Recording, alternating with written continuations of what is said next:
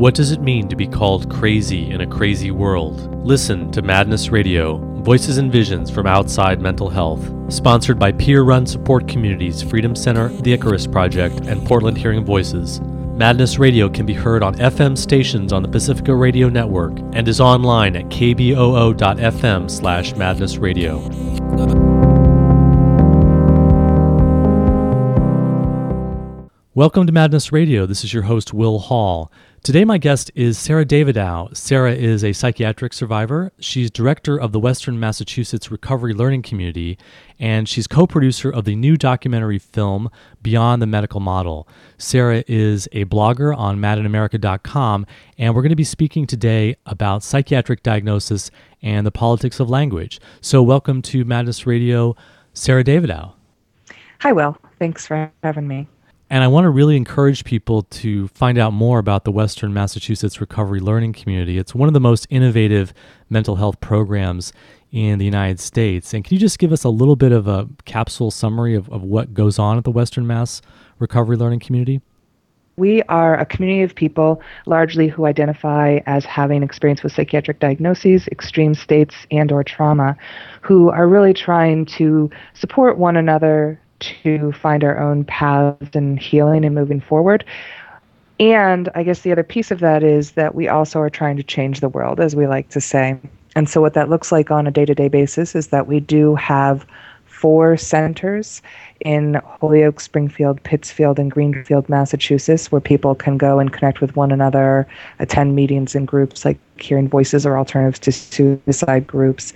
And also, then beyond that, we have a peer respite, one of only 14 in the country, called Afiya, based in Northampton, Massachusetts. And then beyond that, we also have a number of events and meetings and opportunities for the broader community to come together and learn about different ways of regarding human experience and understanding why people find themselves in extreme states and how we might want to change the way we interact with one another and find healing. And a peer respite, that's an alternative to hospitalization that's actually run by people who have themselves been diagnosed. And how is that going? The peer respite is going great. We are full more often than we are not. We have three bedrooms available to people who are coming in from community. They don't need to be people who have been labeled in any particular way by the system, but they need to be people who identify themselves as really experiencing distress, trying to avoid hospitalization or other interventions, and really just trying to find a place that'll be healing where they can connect with other people in a way that's different than the clinical system usually offers. Congratulations on all the really awesome work that you're doing. And how did you get started in all this? I mean, where does your own story of extreme states and madness and hospitalizations uh, begin? I'm someone who, as a child, experienced trauma. How I would define trauma is something happening or multiple things happening in your world that really create a sense of that world being unsafe. For me, what that looked like was a parent who was coming and going a number of times in my very young childhood, and also then emotional and some physical and sexual abuse as a child. And that really shaped how I interacted with the world. And I remember as a child feeling more and more distant from what was happening around me, sort of like I was in a little bubble. That just got worse as I became a teenager and all the other things that happen when you are becoming a teenager and trying to form your identity and figure out how you fit in the world started really making things harder, just harder for me to move through my days. And so when I was a mid teenager, I think 16 is when I first ended up in a clinician's office. And after all this trauma, I had someone saying to me, So you have a disease. You have something wrong with your brain. You have a chemical imbalance, just like diabetes, that line that so many of us have heard either for ourselves or on TV.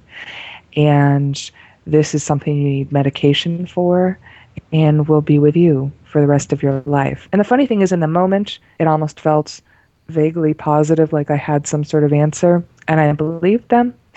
But as time wore on and I got more diagnoses, and then I'm in my early 20s, and I have at least six diagnoses by that point, I realized that they had no more of the answer than I had managed to figure out at that point in my life, but that what they were doing was making things worse. What were some of the things that you were going through that brought you to wanting to get help and ending up getting these diagnoses? I, at that point in my teenage years, was having trouble leaving my room. In fact, there was a point at which in my later teen years, I was living in an apartment. I was in college at that point, and I just stopped being able to leave the living room of this apartment that I was living in. I couldn't even go in the bedroom you know, sometimes if you've worked in the system, you've heard of people being sectioned or hospitalized because their apartment has gotten so condemnable. And, and I think my apartment was probably worse, but I didn't have people looking in on me. But I could tell it wasn't working. I got kicked out of college because I couldn't leave to go to classes. And I was self injuring, cutting, burning, and experimenting with a number of other ways of, of coping that were working in their way, but were not leaving me feeling very good. So you ended up leaving college because of that? Yes. And I mean, not by choice. There was a part of me that really wanted to do it. It was really attached to my identity of, you know, feeling like I was a successful person making my way through college. And I just, you know, again, that feeling of distance that I mentioned earlier in my childhood of, of just getting further and further away from people as if I were kind of floating above my reality at some points was becoming much more frequent. Mm, so the protective measures that you take end up themselves becoming a problem in a sense. Yeah, well, I think that's very true of a lot of people, whether it's around substance abuse or self harming or, you know, any food. There's so many different things that many of us do to kind of cope with our pain, and they work until they stop working. But at some point, often they do stop working. And when did you end up in, in the hospital? There was a point after I got kicked out of college that I started going back and forth between Massachusetts and Florida and uh, driving all night. I'm sure I would have earned myself another label had people been paying attention, but I ultimately moved to Florida and that's when I got the diagnosis that really made me realize the system had no idea what they were talking about, which is borderline. I ended up back in the clinician's office, and that was also the time that they started hospitalizing me. Borderline personality disorder. What was it that was so um, upsetting to you about that particular diagnosis? The borderline personality disorder is basically saying all these things boil down to there's something wrong fundamentally with who you are and who you've become and there's something wrong with your personality i think that fundamental way it's really destructive. It's a very dehumanizing diagnosis very sexist too. It's really mostly directed at, at women. Why did you realize that that was not right and it was a negative thing for you? I had just done enough thinking at that point in my life to figure out that these diagnoses were not leading me to a helpful place. You know, so if you think about it, I started when I was 16 getting these diagnoses thinking maybe it would be helpful. And then five, six years later, I'm getting more diagnoses and more treatment, so to speak, and it's not helping. I'm doing worse than I was. And it's starting to sound pretty insulting and basically telling me at my core that I'm wrong, that it's all about me. And I just, you know, there was some point at which I thought, you know, there's a lot that's happened in my life and no one's even asking me about what happened to me and why I do these things. Why do I cut? Why do I burn? What does it mean to me? No one's no one's asking those questions. So it just it became too suspect for me to ignore at that point. and when you got the borderline diagnosis was that part of when you entered into the hospital or Right. So I got the borderline diagnosis because, amongst other things, I was cutting and burning, and that was also why they felt they needed to hospitalize me. And uh, as for so many people, it was labeled as a voluntary hospitalization, but I consider it my first involuntary hospitalization because they essentially said, well, you could voluntarily agree to go to the hospital to get treatment for this, or we can force you if you refuse and so that was the choice that I was left with. So. so you ended up in the hospital, even though it was a voluntary thing. It wasn't really a voluntary thing. Right. And it didn't help. And I can say nobody asked me any questions. I, I engaged in all sorts of power struggles to try and get around the rules about phones and visitors and everything else. People looked at my arm to make sure my recent burn, burn mark was not infected. But when I left that first hospitalization, you know, I basically had a doctor telling me, well, you to stop doing this stuff for attention and then you don't have to come back. And that, in its way, maybe was more promising. He acted like I had some sort of control over my future, whereas others did not seem to think I did. But at the same time, it was another insult, another disinterested person not wanting to understand what was happening for me. So here you are, someone who's, you know, obviously in a great deal of suffering. You're, you're cutting yourself, you're burning yourself. What, what do you think you would have needed really to help you in that moment? What made a difference over time was finding people who, even if what I was doing scared them, they didn't consider me less of a person. As a result, they weren't looking to lock me away, they were willing to sit with me and try to understand, try and ask questions, even if it was really hard. And if they still couldn't understand, still not looking to control me, but, but being with me. What kinds of questions should they have asked, do you think? Just a good, simple, you know, what does this mean to you or why do you do this would have been helpful because I have answers to those questions. And I, and I think even then I had answers to those questions. What are the answers? I mean, is it the protection thing, the coping that you were talking about earlier?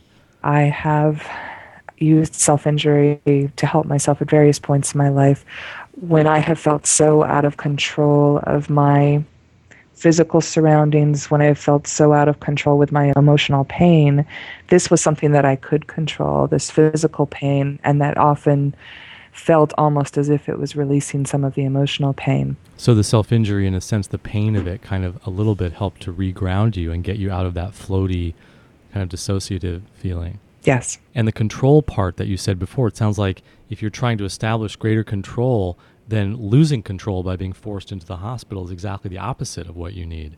But the hospital didn't make you feel safer, even though you were physically prevented from burning or cutting yourself. You weren't really physically safer there. I certainly didn't feel that way. I mean, I suppose arguments could be made by people looking from the outside in that perhaps there was some sense of safety, but I didn't feel it and I, I've heard too many stories at this point of people who don't experience it that way. I heard someone share a story just recently of their own experience of having been hospitalized and quote unquote kept safe for a year and a half in a hospital and then making the most serious suicide attempt that they'd ever made as soon as they were released because of how ultimately unsafe they had felt. I think that's a really important research question. You know, does the experience of traumatization in hospital actually increase the risk of people hurting themselves or suicide or doing more destructive things to themselves because that's one of the consequences of trauma. Right. And how did you get out of the hospital and then start to move on with your life and, and start to get things back together for yourself? With lots of stumbling points. I mean, I think that, you know, it can't be ignored that I, I come from a lot of privilege in that I have a family who's always had some access to wealth, and sometimes that has kept me outside of the view of the mental health system in the way that I think some haven't had the privilege of. So, some of my worst moments, I was able to still pay rent and keep people away from me. So, that certainly helped in my moving forward. Some of it was time.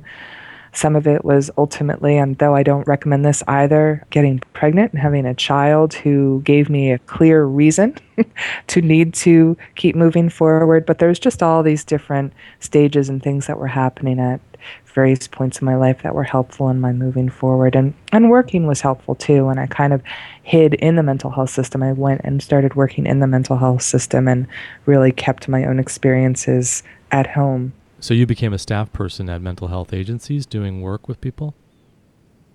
I did, yes. And you know, it's it's interesting because I look back at those times and in large part I think that I was trying to be aware of my experiences and, and use those in my work and, and do value driven work with people. But there's also things where, you know, I think I sort of detached from that experience in the name of trying to pass in the general community and did things that I also would go back and do differently. You were really hiding your hospital experience and your diagnosis and your whole your whole past when you got these jobs and, and did that work as a mental health staff person. I worked in one particular agency, and for the first five years, I, I, was at a point in my life where I was not going into the hospital at that point. I was still struggling pretty dramatically, but I was not going into the hospital, so I was able to keep that job consistently. And for the first five years, I did not share with anybody what I had been through. Was there a point at which you decided, now I'm going to start disclosing, now I'm going to be more open about who I am? I did. I ended up taking a leave. My house had fallen apart, the pipes had burst, a number of things had happened that really just kind of pushed me over an edge I was teetering on emotionally myself. And I really just needed to take some time to regroup. And so I took some time away from work and I decided to quote unquote come out and start sharing my experiences. So myself and another person I was working with created this thing called the Staff Survivors Network that was specifically geared toward people who were both working in the system and had or were currently receiving uh, services in that system. And what was the response to that? I mean, were you able to continue to work in your job and be more open about who you were? Not for long. I mean, I was there for a while after that, but things changed immediately. The moment that my story was out on the web, the funder started apparently talking to my supervisor at the organization and questioning whether or not I was competent to return to the work. So they question your competency just because you disclosed that you had this history, not because of anything having to do with your workplace performance or anything like that. For my prior five years in that position, I had been promoted. I had been told that clinically my work was above many people who had degrees that I did not have, and that our program was very successful. So yes, I would have to say that it was pretty directly tied to my having come out as someone who'd been diagnosed. And so they question your competency, and what and what happened next? So what happened is that I went through a process of being discredited. That things that would have not been questioned in the past or that I would have just been able to do without going through an, any number of hoops started to become much more difficult. People were watching, people were questioning on a daily basis. I was getting phone calls, or my supervisor was getting phone calls with questions or accusations, and it became so much harder to do my work. And frankly, I, I really burnt out just on the scrutiny of it. And the whole experience culminated in a time when I had been given a new supervisor who was much less sympathetic to the work I was trying to do and trying to understand it. And he informed me that even by putting my story out on a website, even though it was not on work time and not on a work website, that I could potentially be disciplined at work for doing that. And I ended up initiating an investigation in that whole experience. And at the end of that investigation, where I was accusing them of discriminatory practices, I ended up losing my job. And Sera, if we were to step back for a moment, what do you think motivates them to go from, you know, um, praising you as a successful, competent worker who's doing really good work at levels above her degree level, who's responsible for the program being successful? What do you think motivates them to suddenly change that when you disclose your mental health history and now they are essentially trying to drive you out and it triggers you to file a complaint and this whole thing happens then you end up getting fired? What do you what do you think is really going on there? Well i think there's a tremendous amount of fear and judgment that comes from this whole system that we've established around mental health and diagnosis. And I just have experienced in so many different ways when you bring a diagnosis, when you bring these labels into any situation, people begin looking through these lenses and it stops mattering what you say and what you do. People interpret in dramatically different ways, and it's based on fear, it's based on liability or perception of liability. I mean, you know, gosh, if I'm in a leadership position and I'm revealing these things and something bad happens, what might fall back on them?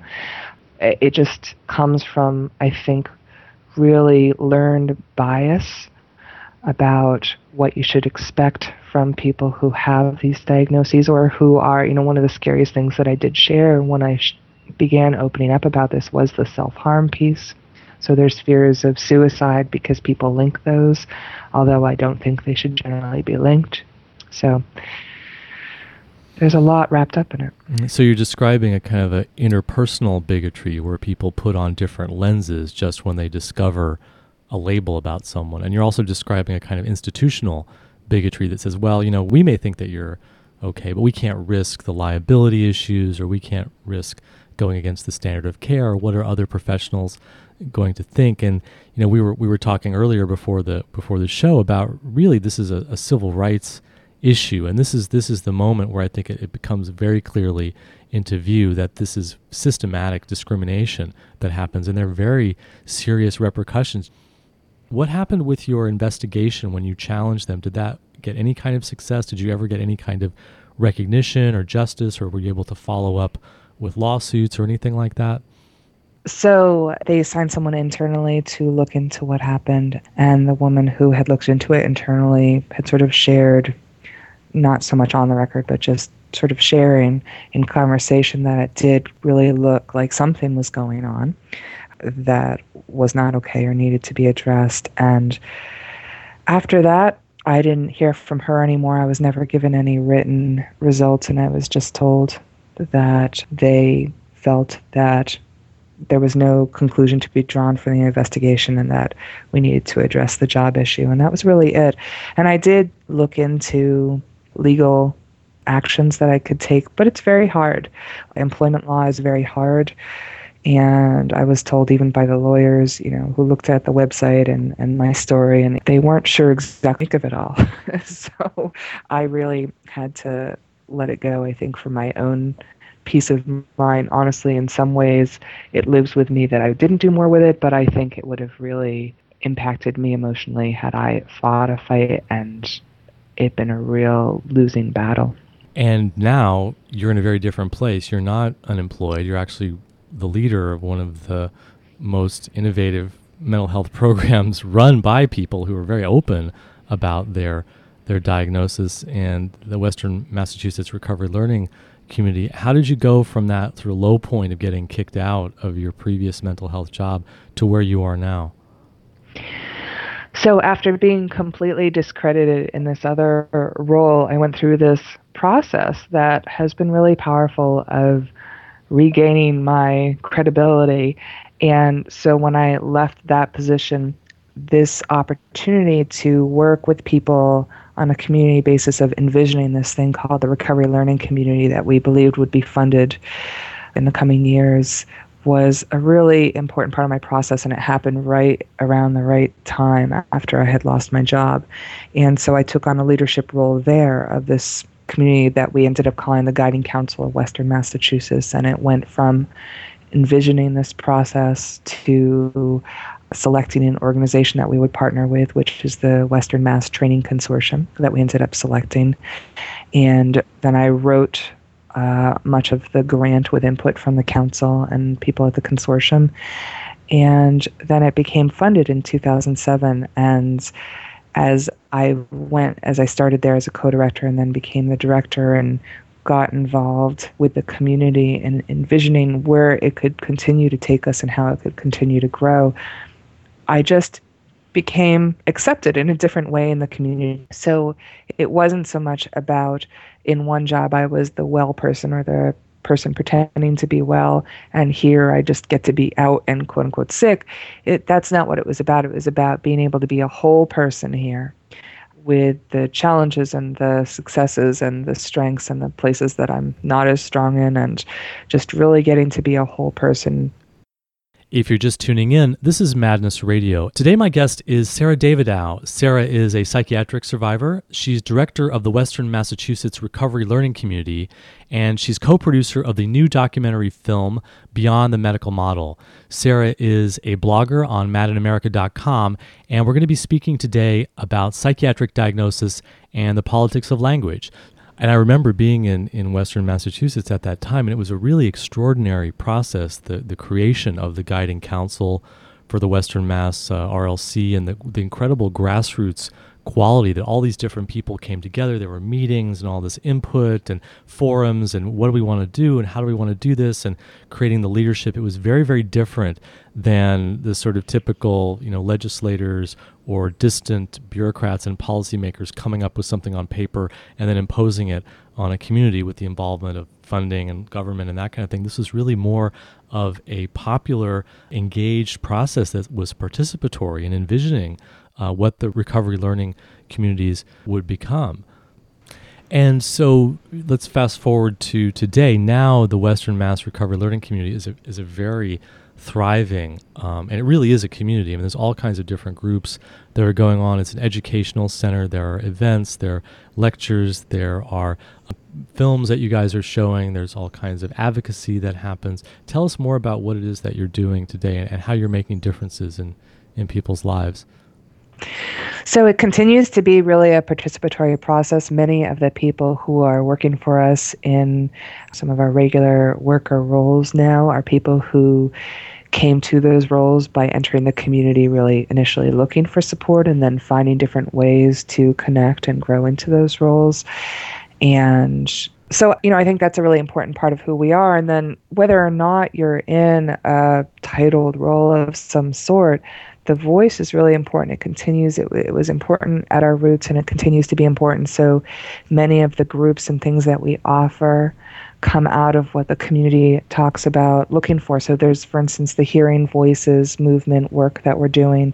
We are one of the relatively few organizations in the country right now that are doing that work, and we're offering trainings to other organizations who want to begin doing that work just in hopes to support some of the spread. So the Hearing Voices movement is a non pejorative way of looking at the experience of hearing voices and seeing visions and other somewhat more unusual experiences that people experience in extreme states. So there's that. There's alternatives to suicide work that we're doing where people who have made suicide attempts or experienced feeling suicidal are leading groups and supporting one another who are you know struggling or have struggled in that way. And that's also really unusual in this country. Generally the fear is that if you have experienced suicidal feelings well we better keep you away from other people who have experienced that because we don't talk in that way. There's not peer support around this. It's too dangerous.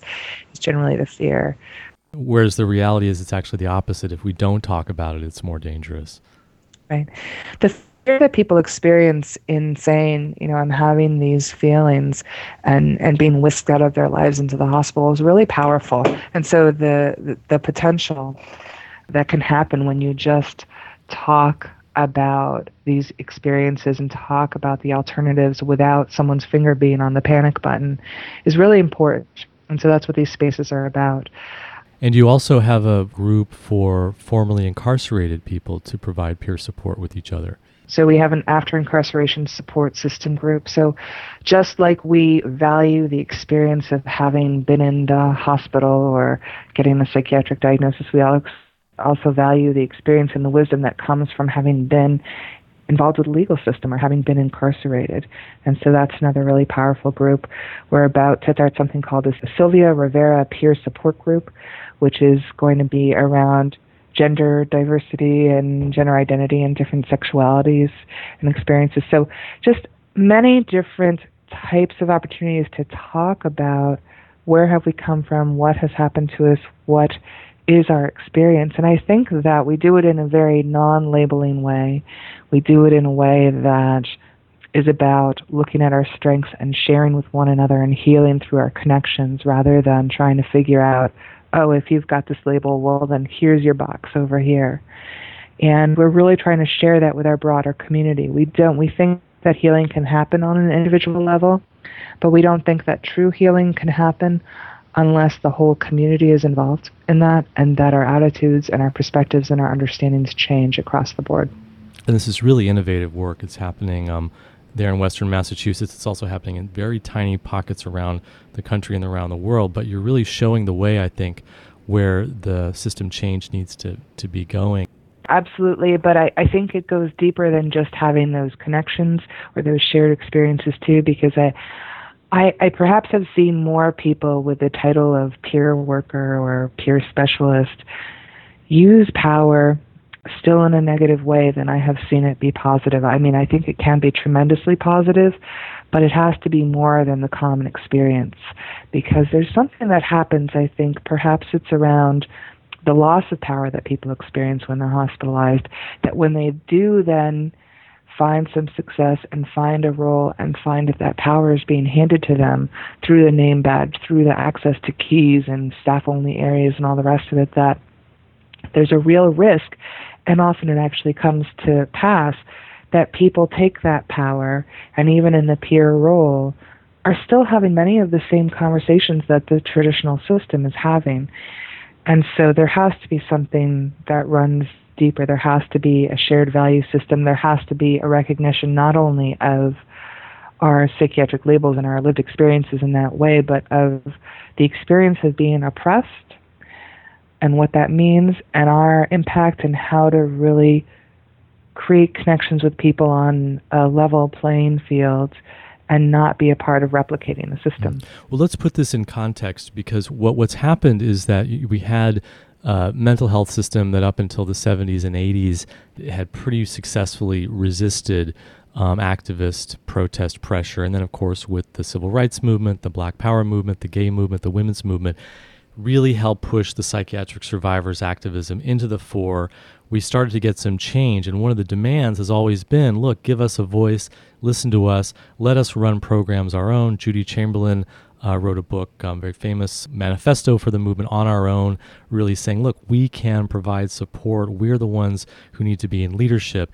And then this was a very progressive challenge. And so what's happened over the past five, ten years is that state governments, the federal government have really picked up on this. And they said, okay, we're going to start funding and supporting a recovery perspective and a perspective that says, look, let's hire people let's call them peers because the idea is that well you share the experience of being in the hospital or having a diagnosis and this is going to change the system. And there is some truth i think to that but i think what we're talking about here is that in practice it starts to get really distorted because you get a process of tokenism you get co-optation you get sort of traditional professionals hand picking the people who get hired who have that peer and hospital and diagnosis experience because they share the values of the of the traditional system. Like you have people who have been on medication or in the hospital or getting those labels who are now promoting force or promoting drugging or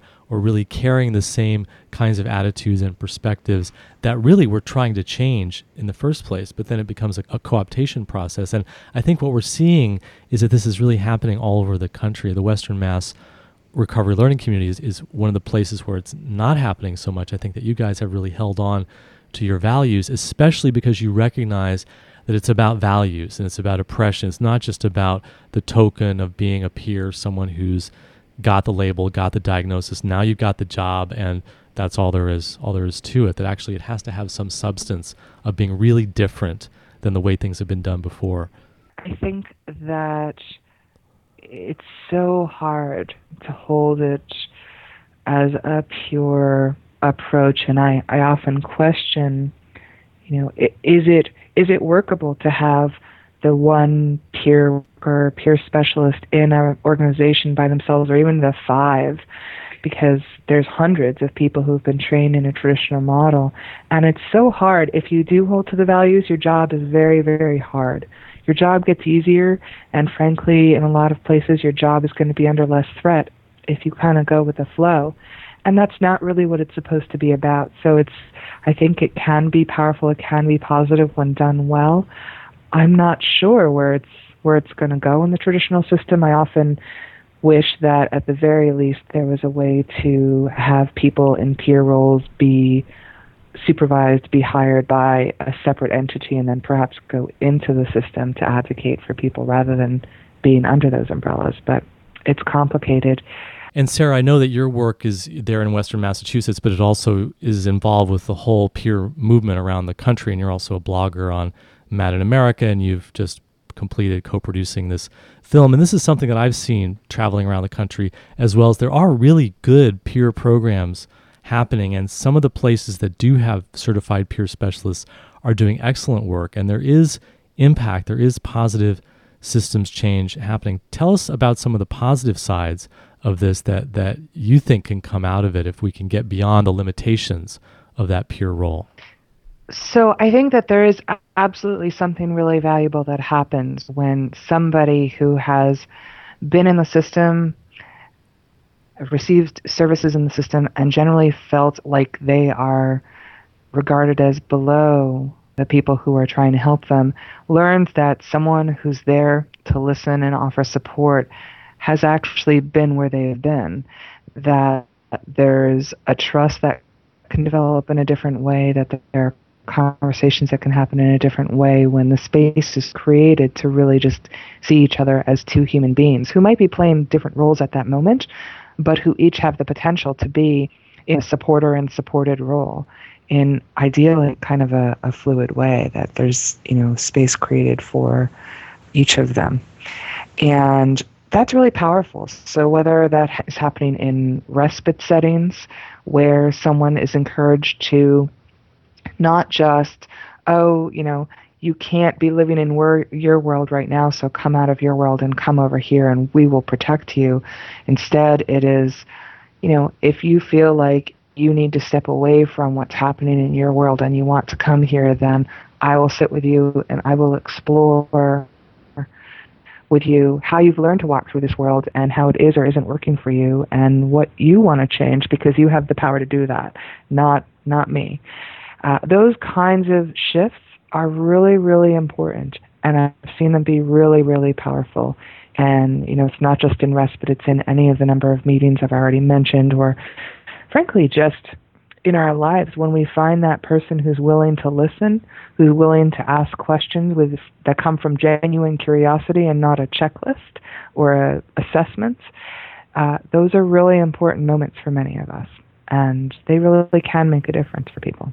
And I've seen people also take that step to becoming a certified peer specialist, and that becomes the beginning of them getting out of the system. And they say, okay, now I can get my bachelor's degree, or now maybe I can even get my master's and start working as a helping professional. I have seen that become a career beginning for people, although sometimes it does sort of become a, a low wage trap. I think it can be a really helpful way of getting people valued for the experience that they have and the skill that they've developed in their own process of recovery.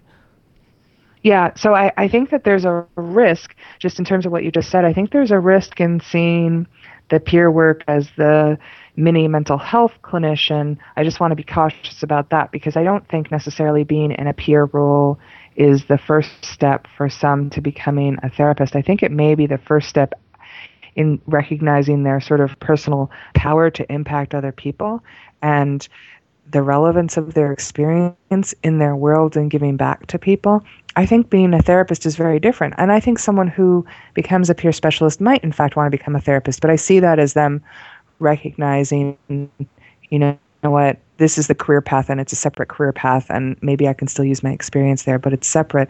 Um, I think in terms of peer roles. They aren't all low paying. So, you know, you can become a director of something like a recovery learning community. You can become a coordinator. You can become a trainer with the certified peer specialist program, so You can, can become a director of a, a respite. So there is a career path in that as well. I guess I do hope at some point we drop the peer word because just like client, if you've ever worked in the system, just like consumer, just like oh, any other one word label? Yeah, patient. I mean, I can user.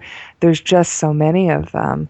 These labels, I think people just need to remember that if someone is in a system where that's what they get referred to, particularly people who don't have a lot of privilege or outside resources and can't just go home at night and hear people refer to them as friend or mother or what have you, those people are at such risk for taking that on as their identity. And I, you know, there's a woman who said to me a couple of years ago, they talked to me about this recovery thing, but I don't know how they expect me to move forward and do this if they keep referring to me as if I'm some sort of object.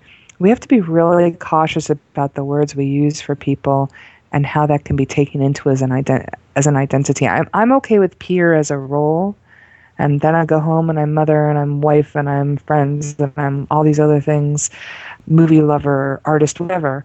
I'm not okay with peer as an identity. All these one word labels need to go, and I, I hope that we can ultimately just move in a direction of people connecting with people.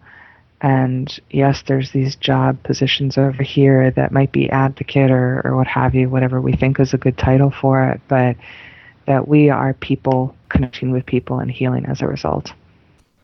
So you're raising the broader issue, really, of the politics of language and how the words that we choose and the words that are used by institutions really shape experience and c- can control identities in a sense.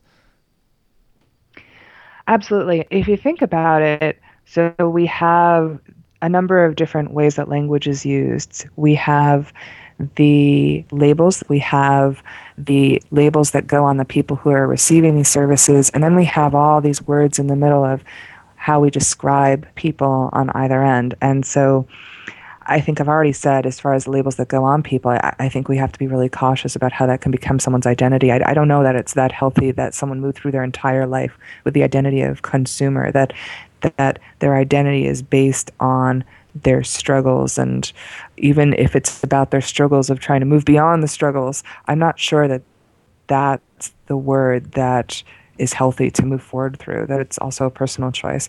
But i think then we get to the psychiatric labels. And so often that cuts off our genuine curiosity with people. And whether you're a clinician or you're in a peer role it's so critical that we approach people to understand what's happening with them. And so giving someone a label with schizophrenia, or in my instance, borderline personality disorder, or any of these labels that are, are frankly these man made creations that are used as part of a billing system, they don't tell us a lot about that person.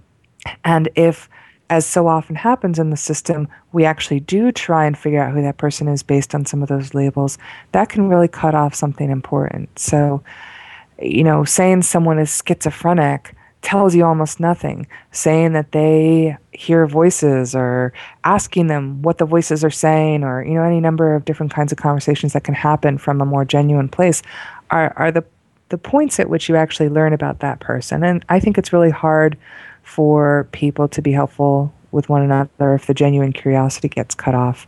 And then there's this also just how we get described. If you think about it, if, if you've worked in the system, people who are receiving services often get called things like manipulative because they are trying to get their needs met in the way that the system has trained them to get their needs met. Whereas I've seen people in provider roles have entire meetings about, and I've actually sat in on some of these meetings, about how to sort of poke someone enough so that they get upset enough that they can get them into an acute hospitalization in order to get them to a longer term hospitalization. And if you don't consider that manipulative, then I guess I'm misunderstanding the definition of the word, but it doesn't get labeled in that way because they are the providers and not the receivers. So this language is very, very powerful. And I think that as much as people get annoyed by talking about language and feel like sometimes it's an overfocus, that we can't say that we have a particular set of values and are headed in a particular positive direction without examining whether or not our words are actually moving us in that direction. Mm. What are some other examples of the way that the politics of language are played out? If we go back to my own story, I literally sat there somewhat distantly and listened to people talk about well, she has this diagnosis and she's doing these symptomatic things of cutting and burning, and therefore you know, she needs to be in the hospital. It becomes sort of this checklist or flowchart.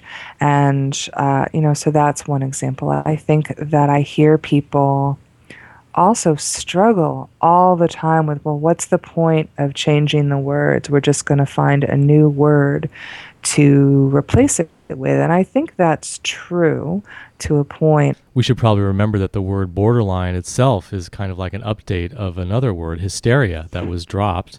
And then now borderline personality comes in, and then, you know, that starts to be clearly the same kind of pejorative label. And then what's what's going to be next? I think they're talking about affect dysregulation or something like that, and that'll just become another euphemism for the same thing. Right. So if you've read any of what I've written on Mad in America, this I think the second thing I wrote was called False Arguments, a three-part story, and I haven't gotten to part two yet. But part one was all about this idea of language and how people are constantly arguing about what's the next word, whether it be around the diagnoses, you know, manic depressive to bipolar and border hysteria to borderline and so on, or client to consumer to peer and, and all the rest of that, that that's the wrong conversation to be having. And so from a general standpoint, I think we need to take a step back from those discussions. And it's not about finding the next word for peer if we don't like peer anymore. It's about stopping that whole process and having a conversation where we realize that those words become the same thing. They, you can choose any word out of a hat and it will become the same thing. It will become the identity. It will become the harmful word. And so we need to stop doing that. We need to stop systematizing our our words, our language. We need to be creating space for people to talk about their experiences without needing to boil it down into these words. We need to create the time. We've lost so much time in our system where we think that, well, we don't have time to really figure out what's going on with them, really. We need to boil it down into these five words for billing, for our notes, for all these things. And, and that's the wrong argument to be having. We need to get out of that trap, get out of that box of using the one same word for everybody, or we're going to continue to go around in circles. Uh, you know, I talk about myself as someone who is a mother, a movie lover. I love blue cheese. I am a director. I am a wife. I'm all these different things. And I think a therapist really got really annoyed with me once when he tried to ask me, Who am I? And I said, Well, that's a really hard question. And he, he said that was a symptom. He said it was a lack of me knowing myself, a lack of identity, hence the borderline. I'm like, you know what? no, that's because we are complex beings and we have to stop boiling ourselves down into a sentence as much as possible. That's a part of the symptom of the disease of the system. And we need to approach language very differently. Sera, tell us about the new film that you are the co producer of, Beyond the Medical Model. So the film really connects for me. It's not about language per se, but it is about all these boxes that we put ourselves into. In that, along with the language comes the different models. And the predominant model, the model that most people have heard of, often to the exclusion of any other model, is the medical model of mental illness. And when I say that, I'm talking about that whole idea of you are someone who has something going on in your head, in your brain, that is the result of a chemical imbalance or, or what have you, but it's sort of unto yourself, not in relationship to other things, and can be labeled by one of the disorders or diseases in this diagnostic statistical manual. I think one of the key points in all of this, whether it's the language or the models discussion, is that it's not that the medical model and some of its labels are inherently evil, it's that they've been given so much power so as to have become this oppressive force in our system that we see hurting people. And so this film is about not necessarily getting rid of it, but putting it on equal footing with all the other numbers of approaches and ways that people regard themselves. And so if someone is has the opportunity to look at the different ways that people identify themselves and have found healing and choose from one or all of those different ways for themselves, then that's that's where we want to head. Really about getting rid of all the boxes. Sera, we don't have a lot of time left in the interview. Um, tell us how do people get in touch with you, and how do they find out more about your work, and also about the Western Massachusetts Recovery Learning Community, and also find out about how they can see the film.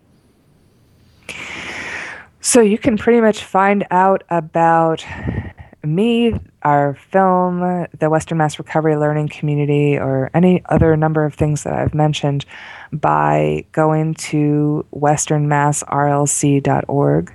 There's a film trailer available there for Beyond the Medical Model. There's information about our peer respites, many of our groups, our calendar etc. And as far as getting hold of me, everyone who works with the RLC has the same essential address, which is their first name at westernmassrlc.org. And my first name is S E R A, Sera. Sera Davidow, thank you for joining us on Madness Radio. Thank you, Will. You've been listening to an interview with Sera Davidow. Sera is a psychiatric survivor. She's the director of the Western Massachusetts Recovery Learning Community and co producer of the new documentary film Beyond the Medical Model, as well as being a blogger on madinamerica.com. That's all the time we have on Madness Radio. Thanks for tuning in. You've been listening to Madness Radio, Voices and Visions from Outside Mental Health, co sponsored by the Icarus Project, Portland Hearing Voices, and Freedom Center. Madness Radio is hosted by Will Hall, and producer is Leah Harris. Madness Radio is based at KBOO in Oregon and can be heard on FM stations on the Pacifica Radio Network. Listen on the internet at madnessradio.net and on iTunes. Contact us at radio at madnessradio.net.